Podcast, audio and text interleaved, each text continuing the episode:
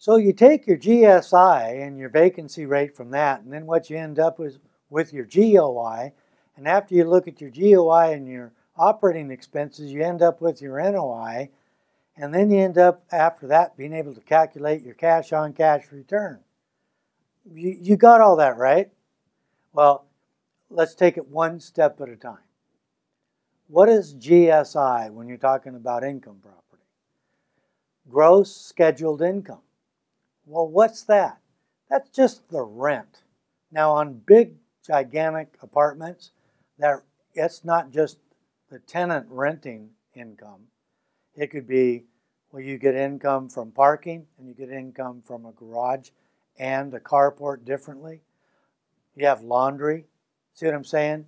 And you might have rec rooms that you're they can rent for their wedding reception, things like that. But we're just talking one to four units. So gross scheduled income is what's the rent scheduled for the year if everything went according to what the Lord did to bless you. Okay? So gross scheduled income, let's say in a particular case, is $33,000. Well, now you have a vacancy factor. Well, what are vacancy factors? It's not just did the tenant move out, it's what's the percentage of income that you lose while they're out. And what people never add to the vacancy factor is that the real phrase for professionals is vacancy and credit losses. Because sometimes people don't pay. So, for instance, in San Diego for years, the only vacancy rate was a courtesy rate because it was really how long it took your cleaning crew to get it ready for the next person who was impatiently uh, parked next to the idling moving van, waiting for you to finish.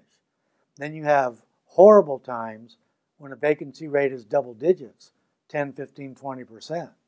You know, hello, Detroit. Sorry, guys.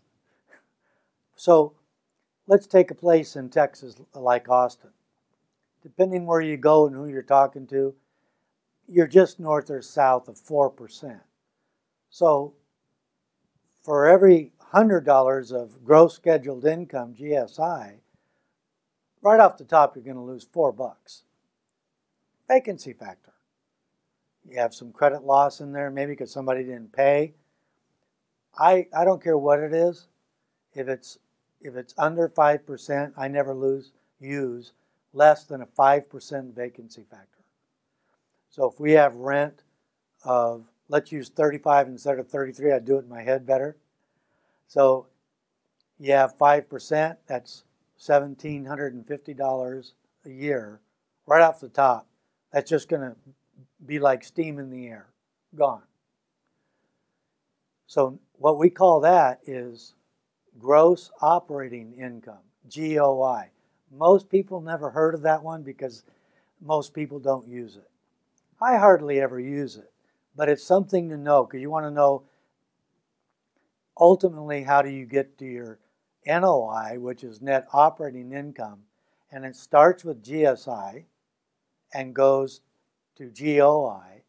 So you got gross scheduled income minus your vacancy and credit loss, which equals your gross operating income. And from that, you take away your operating expenses. Now, so let's start. You've got 35,000 a year. That's your gross budget. First thing off the top, you got vacancy and credit loss. So now you're only working with 95, 95 cent dollars. Okay? Now from that, you've got real estate taxes, real estate insurance. Uh, if, if you don't live where it is, or even if you do, man, it doesn't say manager on your forehead, you're hiring a, a property manager who's a professional. Now, that's normally going to cost you 8, 9, 10% in a market like in Texas where the demand is high for quality management professionally, it's probably going to be closer to 10 than 8.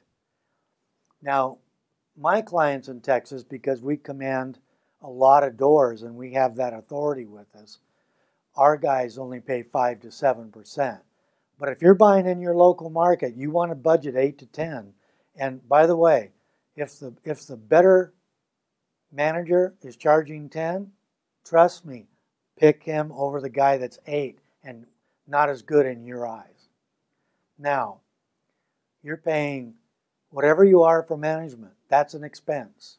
You're paying your real estate taxes, of course, and of course, you've insured it for fire and liability.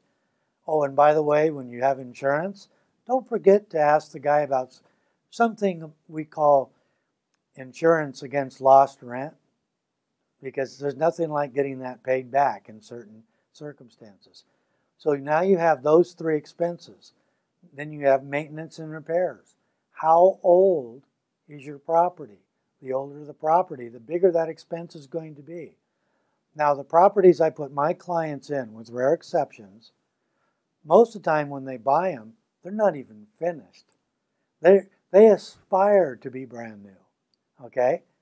So you start out, and even though I use 5%, which is another 1750 for repairs and maintenance, what's the chances of you having that? Very low because it's brand new. Not to mention, the builder is usually going to be on the hook for the first year. You should have a buyer's warranty, which is going to be one year expense there, and they'll pay for a lot of things that could go wrong. So even though I want you to use 5% on a new property, or even say something five years or younger, you're probably not going to have that. But now you you just keep going down the line. You've, you're going to have maybe some advertising, right? Different places have different expenses. Maybe you have to pay for the water. Now, my clients don't pay for water, they don't pay for trash. You might have to. Maybe you bought a fourplex that has one gigantic water heater for all four. Well, you're going to have to pay for that because it's not separately metered. Is the water separately metered? I don't know. So your expenses will go higher or lower based on those factors. Now, what I generally find in Texas, and it's completely different than my all my decades of, of buying, selling, and exchanging in San Diego is that the San Diego properties, if they were under 30, they were just broken in. Where in Texas, like I said, they're brand new. Now, when we're when we do stuff in Boise, they go anywhere from one or two or three years old on up to 20 or 30 years old. We don't get a lot older than that. In San Diego, it's not uncommon at all, uh, uncommon to find 50 year old property a buddy of mine bought a, a property built in 1895 one time. The pipe leading from the street to the property was made of clay, literally, which he didn't find out till broke. So, now you know what GSI is, gross scheduled income. We discussed vacancy factors, which is almost self explanatory. Then you have other expenses we haven't talked about. You get a vacancy, are you cleaning it yourself or are you going to hire a company to clean it up? Tenants always say they clean it up. There's always something. Don't buy into that. Okay? You have to pay for that. Maybe there's a couple of repairs. Maybe you're going to take that moment in time to do some maintenance that's easier done empty than occupied by a tenant. So you have to keep that all in perspective. Usually on a newer or younger place, if you add vacancy and operating expenses together, I tell people I usually end up with 35 to 40% depending on the age.